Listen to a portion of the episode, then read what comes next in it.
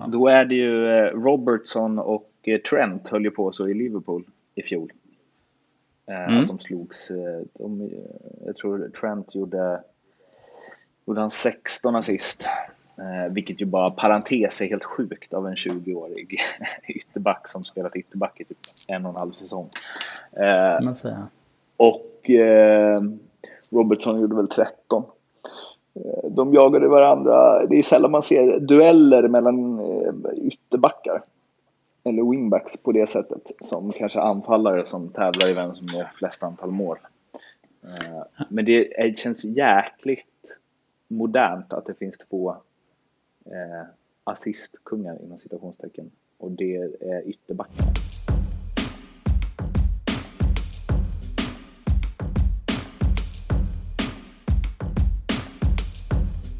Fotboll Stockholms podcast är här.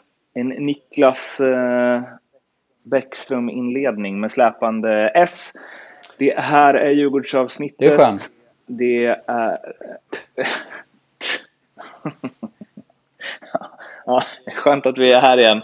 Eh, och vi som är här är Mårten Bergman och eh, Oskar Månsson. Du i eh, Norge, jag på Malta hos vår sponsor eh, Nordicbet och förhandlar lite här inför nästa säsong ute i god tid. Det är liksom eh, nya kontrakt som eh, ska sättas upp med framförhållning och kan väl dra det då när man ändå har den här smidiga ingången till det. Det eh, är ju så att eh, NordicBets podcast Ljugarbänken visas eh, då och då hos Fotboll Stockholm och det är för att de är sponsor. Det är en podcast där jag, Lasse Nilsson och Mattias Lindström snackar om allsvenskan i stort. Så vill ni höra på ja, dels Djurgårdssnack men även eh, allsvenskan i allmänhet då. Så in på den, finns på Acast, iTunes och där poddar finns. Som man säger. Oskar, hur mår du? Eh, Jag mår fint. Har följt en, eh, ett Djurgården som... Eh, jag följde dem på avstånd den här gången. Jag är ju i Norge som sagt, så jag har sett den här matchen på TV. Eh, från och med nästa vecka kommer vi vara på eh, plats båda två. Eh, på lite allt möjligt igen. Mm. Men eh, det fortsätter ju med den här bara största självklarheten. Alltså Djurgården ledde serien inför den här omgången eh, och vann med 4-0. Och det var liksom, det var inte så mycket mer med det. Ehm, det var liksom inga eu- euforiska glädjescener efteråt utan det var mer liksom ett eh, nu är jobbet klart-läge. Det bara var. Det var ju det. Ehm, sen ska man ju säga att medan, medan den där utvisningen då, då blir det som det blir. Ehm, när till exempel Sirius som har kommit så här långt in i säsongen och eh, kämpar med allt vad de har. Ehm, när de åker på en utvisning mot serieledarna på bortaplan efter fem minuter var det väl. Ehm, då, då är de ju ett slaget lag liksom. Eh, man kan ju tänka sig liksom det här i början av säsongen när man spelar på inspiration eller slutet liksom när man slåss med desperation. Så kan man ju kanske liksom få till någon sån här extraordinär insats. Men i det här läget av säsongen så var det ju game over bara. Och en, eh, en, ja, en av de behagligare matcherna eh, kan jag tänka mig för supportrarna som var där. Och det behöver, även om de inte har något Europaspel att eh, bolla med, så behövs det ju lite sådana här matcher när det kommer dra ihop sig till tuffare framöver. Att man kan, man kan bara stöka av det på 35 minuter. Och sen är det helt, helt lugnt. Ja, det är ju det det handlar om. Samla självförtroende och eh, gå igenom den här perioden utan att ha så mycket stryk truppmässigt och så vidare. Ehm, för att eh, ja, det kommer att bli skarpt läge om inte allt för länge för Djurgården. Sen så har, de är ju i någonting nu som, nu är ju Edward som vi pratat om en väldigt bra spelare och Eh, ja, han gick in och gjorde mål så fort han fick bollen i eh, sin eh, Djurgårdsdebut. Men det känns också som att de är lite i ett läge nu att det fungerar så bra och det som vi pratade om i förra avsnittet att Kim och Tolle har verkligen fått alla att jobba som ett lag och tillsammans och tydlighet, alla vet vad de ska göra, eh, vill, vill, inom vilka ramar man ska hålla sig och på vilket sätt man får gå utanför dem. Eh, så att de, eh, de kan slänga in i princip vem som helst. Ja, det, det... Som, som ändå kommer komma in i det fort. Ja, absolut. Det känns så. Um, och de har jobbat med precis samma spelartrupp sedan början av året också. Så de, de här instruktionerna har ju uppenbarligen gått fram. Um, sen är de ju ganska mångsidiga spelare också. Um, det finns flera spelare som kan lösa lite olika positioner och roller. Um, och uh, ja, vi kommer väl till det. Vi har ju satt upp ett uh, talar för och talar emot Djurgården schema. Där vi ska mm. liksom, uh, vi... precis, se på argumenten som säger att de kommer gå hela vägen och sen så motargumenten mot det helt enkelt. Ska vi börja i den änden som de flesta av de som lyssnar på det här vill höra? Precis, så kan man spola förbi sådär 6-7 minuter sen eh, efter det här. Så, så, är man helt säker på att, AIK, eller, på att eh, Djurgården kommer eh, hålla AIK och Malmö bakom sig och gå hela vägen. Okej, okay. take it away då. Mm. Formen är ju dumt att inte ta upp såklart. 8-2-0 eh, på ett visserligen överkomligt spelschema men ändå. Det är ju sällan lag i Allsvenskan, det händer ju nästan aldrig att lag går så starkt så pass eh, länge. Um, och med den formen kommer ju all den här, eh, ja de här goda sidoeffekterna. Um, liksom med eh, lagmoral och självförtroende liksom och individuell, individuell form på det och så vidare. Så, så det är ju liksom ett sånt självklart inledningsargument. Um, och sen efter det är ju lagarbetet som eh, verkligen står ut. Att, eh, att Djurgården har blivit det här eh, kollektivet hela tiden. Eh, man är inte det här eh, gamla klassiska svenska 4-4-2 kollektivet. Pelle Olsson Gävle-kollektivet, det är, inte, det är inte det det handlar om utan det kan man inte så konstigt i sig men jag tror folk tänker kanske det på kollektiv liksom att, att det är dit alltså, associationerna går. Utan det, det här är mer liksom ett kreativt eh, gäng som spelar fin fotboll. Men i grunden ligger ju det hårda arbetet och den här eh, lojaliteten Ehm, inför eh, rollbeskrivningarna och varandra helt enkelt. Det är inte alltid man får till det där i topplag.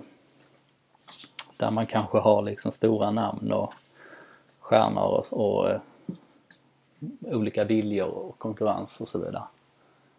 Med risk för att jag missat något alster någonstans så känns det också som när man pratar eller när, när spelarna pratar om det och när tränarna pratar om det så det är inte så mycket så här, oh, vi har så härlig stämning, det är så gött, alla är glada, alla mår bra. Trots att det förmodligen är så och så här, vinster bidrar ju till det. Men när de pratar om sin, ehm, om sin sammanhållning så är det ju mer rent hur man jobbar för varandra och hur, hur eh, strukturerat det är. Mer än att det är så här, alla är så jävla bra kompisar så att de tar en extra löpmedel för varandra. Ja, det är sant och Kim och Tolle har ju ett rätt eh, liksom i vissa avseenden ett rätt liksom kärvt ledarskap, åtminstone Kim. Men de är ju, kan ju liksom eh, eh kritisera spelare utåt eh, och så vidare. Eh, och kritisera laget och så vidare. De är ju mycket kalla en spade från spade eh, i sin retorik. Eh, men det är ju å andra sidan, ja, det är som Hasse Backe sa någon gång att i, i medgång kan man göra vad som helst med spelarna. Liksom. Det är i motgång det, det gäller att välja sina ord. Ehm, och så länge det handlar om liksom att man kritiserar liksom enskilda prestationer eller aktioner och sånt så är det egentligen inga konstigheter. Ehm, då kan ju det ses snarare som liksom en, en styrka. Att man pekar på det som inte funkade liksom. Eh, vid sidan av den större analysen som, kanske, som eh, för det mesta är, är positiv. Det kan ju vara eh, utvecklande där helt enkelt. För att jag upplever att spelarna resonerar ungefär på, på samma sätt. Det är ju också i...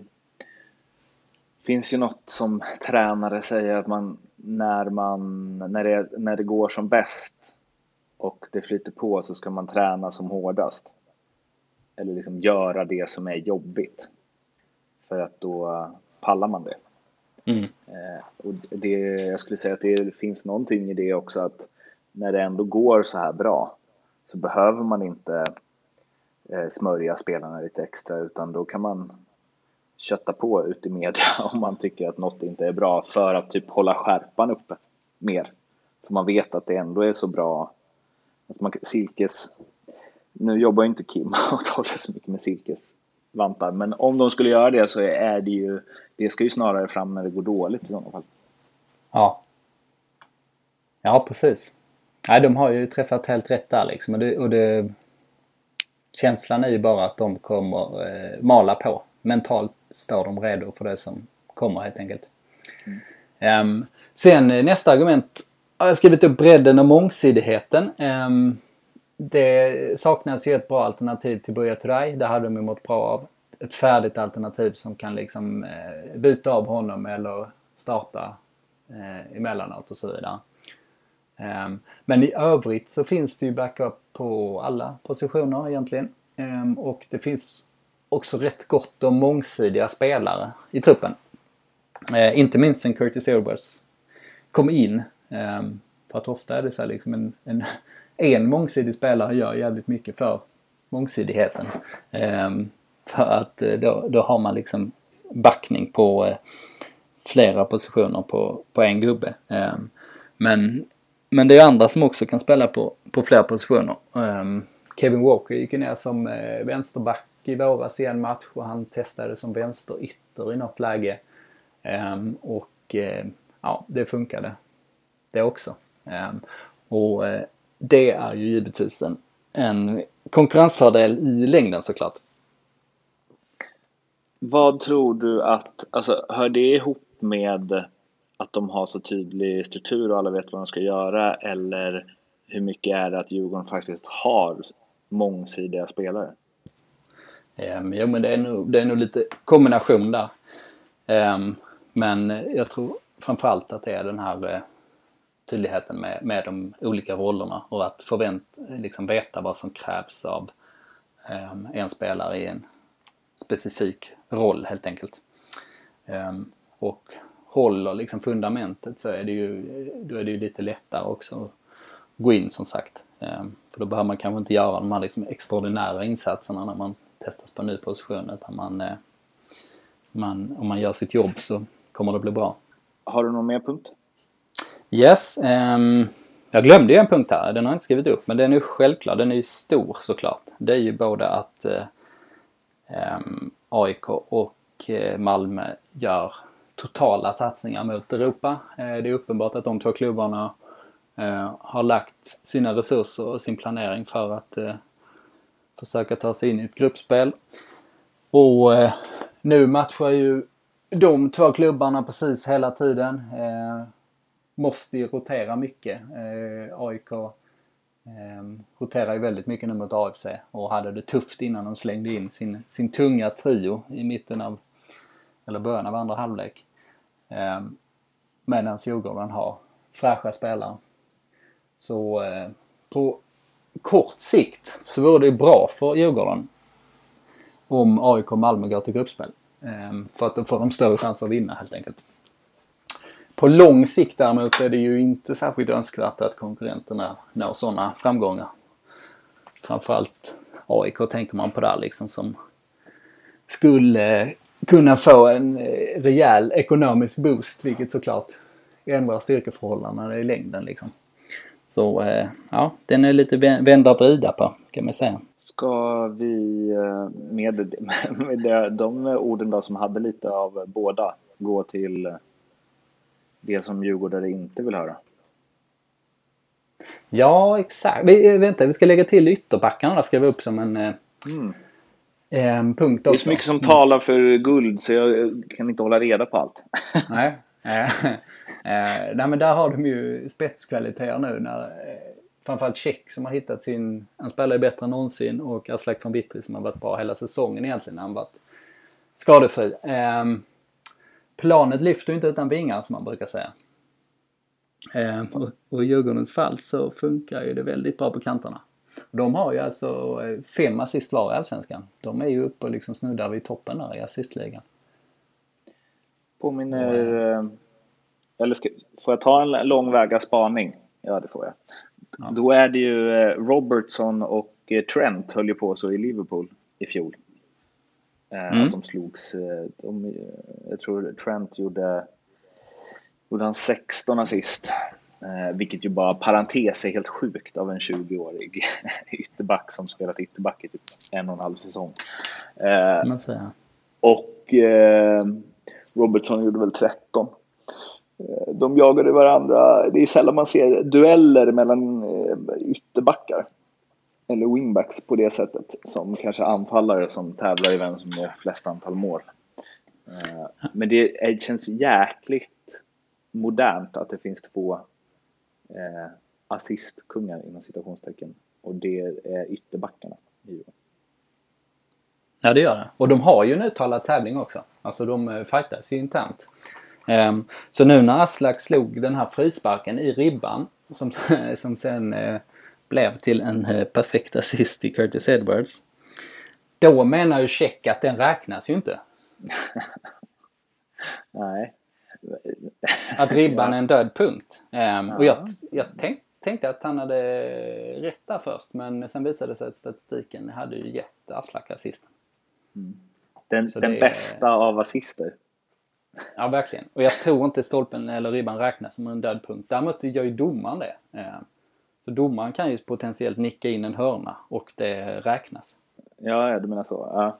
ja. får man Ass, ja, jag tänkte så här, vadå får man assist då? Nej men eh, nu kommer jag på en eh, Ribban-story också.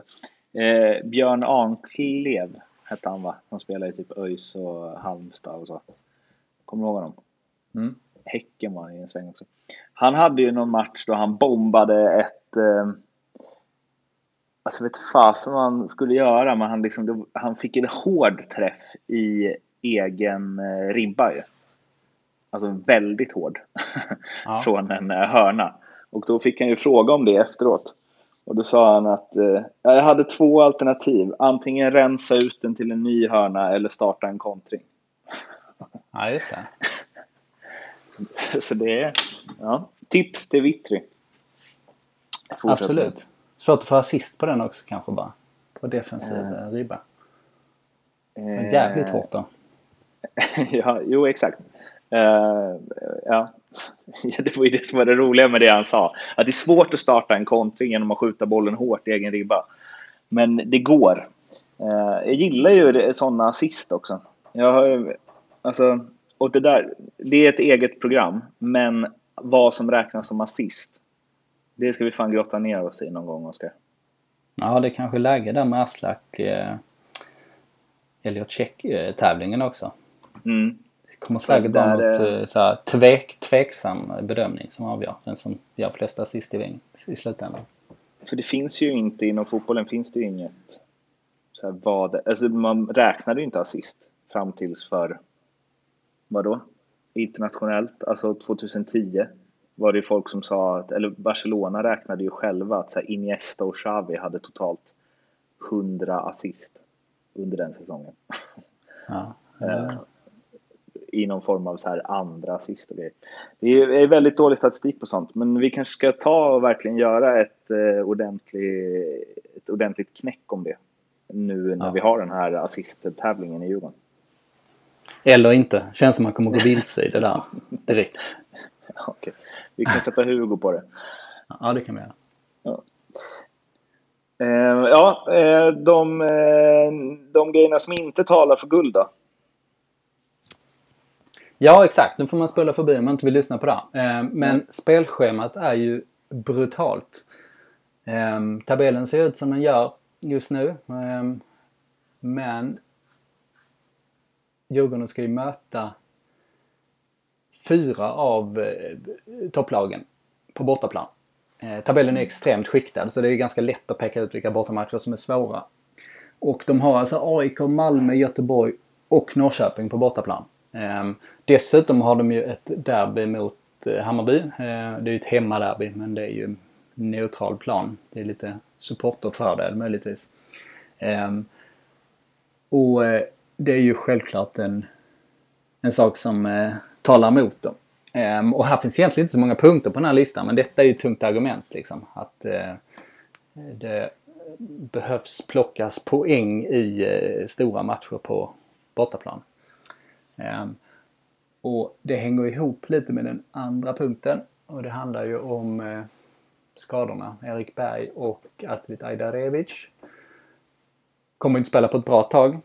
Dr. Månsson hade ju rätt i sin avståndsdiagnostisering eh, här av Astrid. Det var en muskelbristning i, i ljumsken. Eh, och det tar eh, tid att komma tillbaks från, särskilt när Astrids säsong har sett ut som den gjort. Eh, med liksom, ja, relaterade skadeproblem kan man väl säga. Ehm, och Erik Berg vet vi inte så mycket om, men de enda beskeden man får är ju att han är långt bort från spel helt enkelt. Ehm.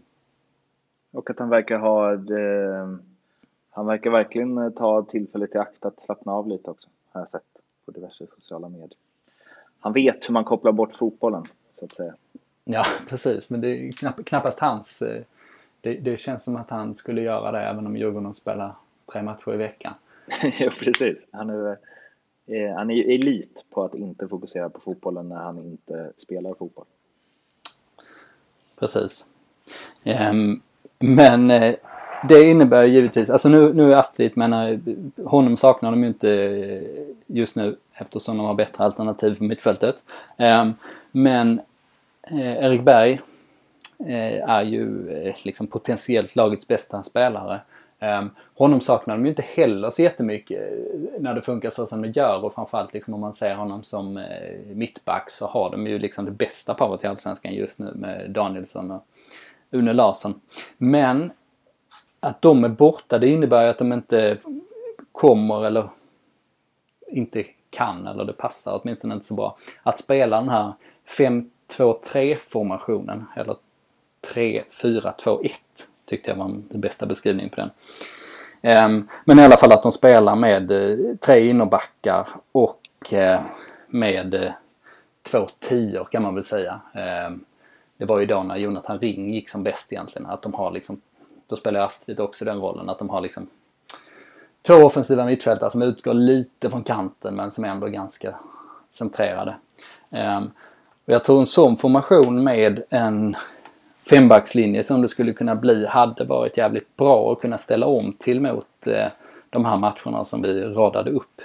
Att det är ett bra sätt att slå, eh, slå svåra lag på bortaplan helt enkelt. Att man får till en, en jävligt svårforcerad defensiv men också liksom en vass eh, kontringsuppställning.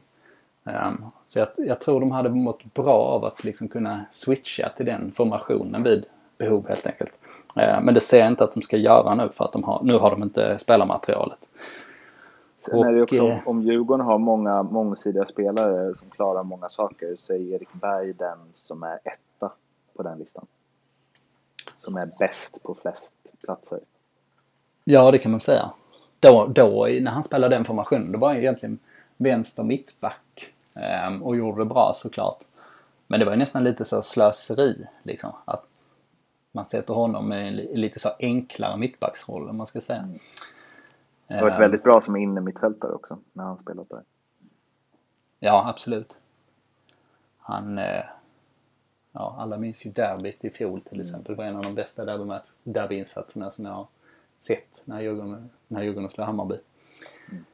Mm. Um, men det är en sak som eh, talar emot dem. Att eh, Djurgården har ett sätt att spela på som uppenbarligen fungerar eh, superbra just nu. Men som eh, eh, kanske inte funkar lika bra i de tuffa bortamatcherna. Plus att det gör dem kanske lite mer lättlästa också.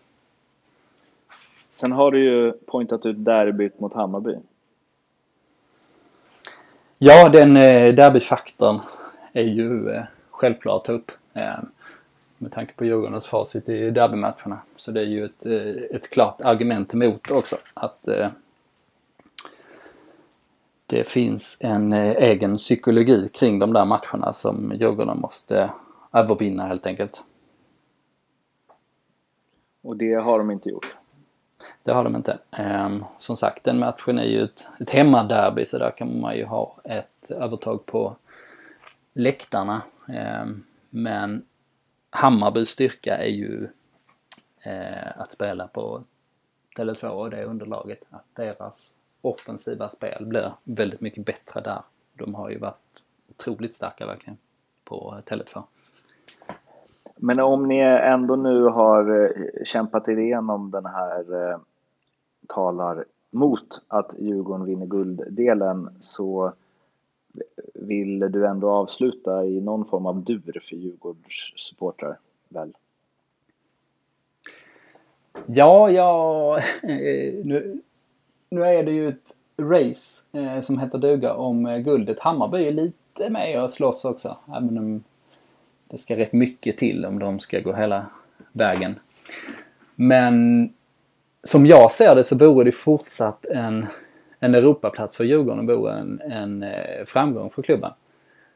Jag tycker att man får titta på vilka förutsättningar som finns i laget, eh, var man befinner sig någonstans och, och så vidare och jämföra med um, de största konkurrenterna. Så, så det är väl liksom inte vad folk vill höra just nu såklart. Men eh, och om man skulle bomma ett guld med lite marginal kommer folk gräma sig över det länge. Eh, men jag tycker liksom när jag analyserar utifrån så tycker jag att det vore en stor framgång om man plockar en Europaplats. Ehm, för att då har man eh, ja, dels eh, chansen att ta, att tjäna stora pengar nästa år men också att man har liksom tagit ett stort steg i rätt riktning och eh, klubben och truppen befinner sig på en jävligt intressant plats. Liksom. Det är ändå första året för Kim och Tolle och så vidare. De, de kan fortsätta jobba på sitt. Så de är liksom fortfarande i en, i en framåtrörelse kan man säga. Ska vi wrappa ihop det där eller? Ja, var landar vi någonstans? Att det finns saker som talar för att Djurgården vinner guld och att det finns saker som talar mot och att de står ganska jämnt mot varandra. Och man kanske inte ska vara för missnöjd som Djurgårdssupporter om det inom citationstecken bara blir en Europaplats. Nej, det tycker jag inte man ska vara. Um, för att uh, ja, men chansen är hyfsat god. Men uh, av de tre topplagen så är det ju, uh, har ju alla ungefär samma möjligheter att vinna. Och sen så Hammarby lite som nu då får vara Dark Horse som Djurgården tidigare har varit i guldstriden. Så så finns ju de lite med på i eh, ekvationen också. Annars blir så det ju lätt att man, att man liksom tänker att det är liksom 50-50 men det är ju snarare att Djurgården har väl eh, en tredjedels, ja lika stor som de andra konkurrenterna. Ja men 25% chans eller någonting att vinna kanske. Mm. Knappt, knappt kanske. Oddsen hade kanske inte riktigt gett det heller. Ja, men eh, vi, vi säger 25 då. Och det är ju bättre än man någonsin hade kunnat föreställa sig eh, inför säsongen. Det säger att Djurgården ligger där efter 19 omgångar. Så till alla djurgårdare, fortsätt hoppas, men inte för mycket. ja. eh, med de orden så eh, sätter vi punkt för den här veckans Djurgårdsavsnitt. Ni hittar oss på sociala medier, det vet ni, så hörs vi igen nästa Eh, eller efter nästa omgång. Tills dess, ha det fint. Hej! Hej då!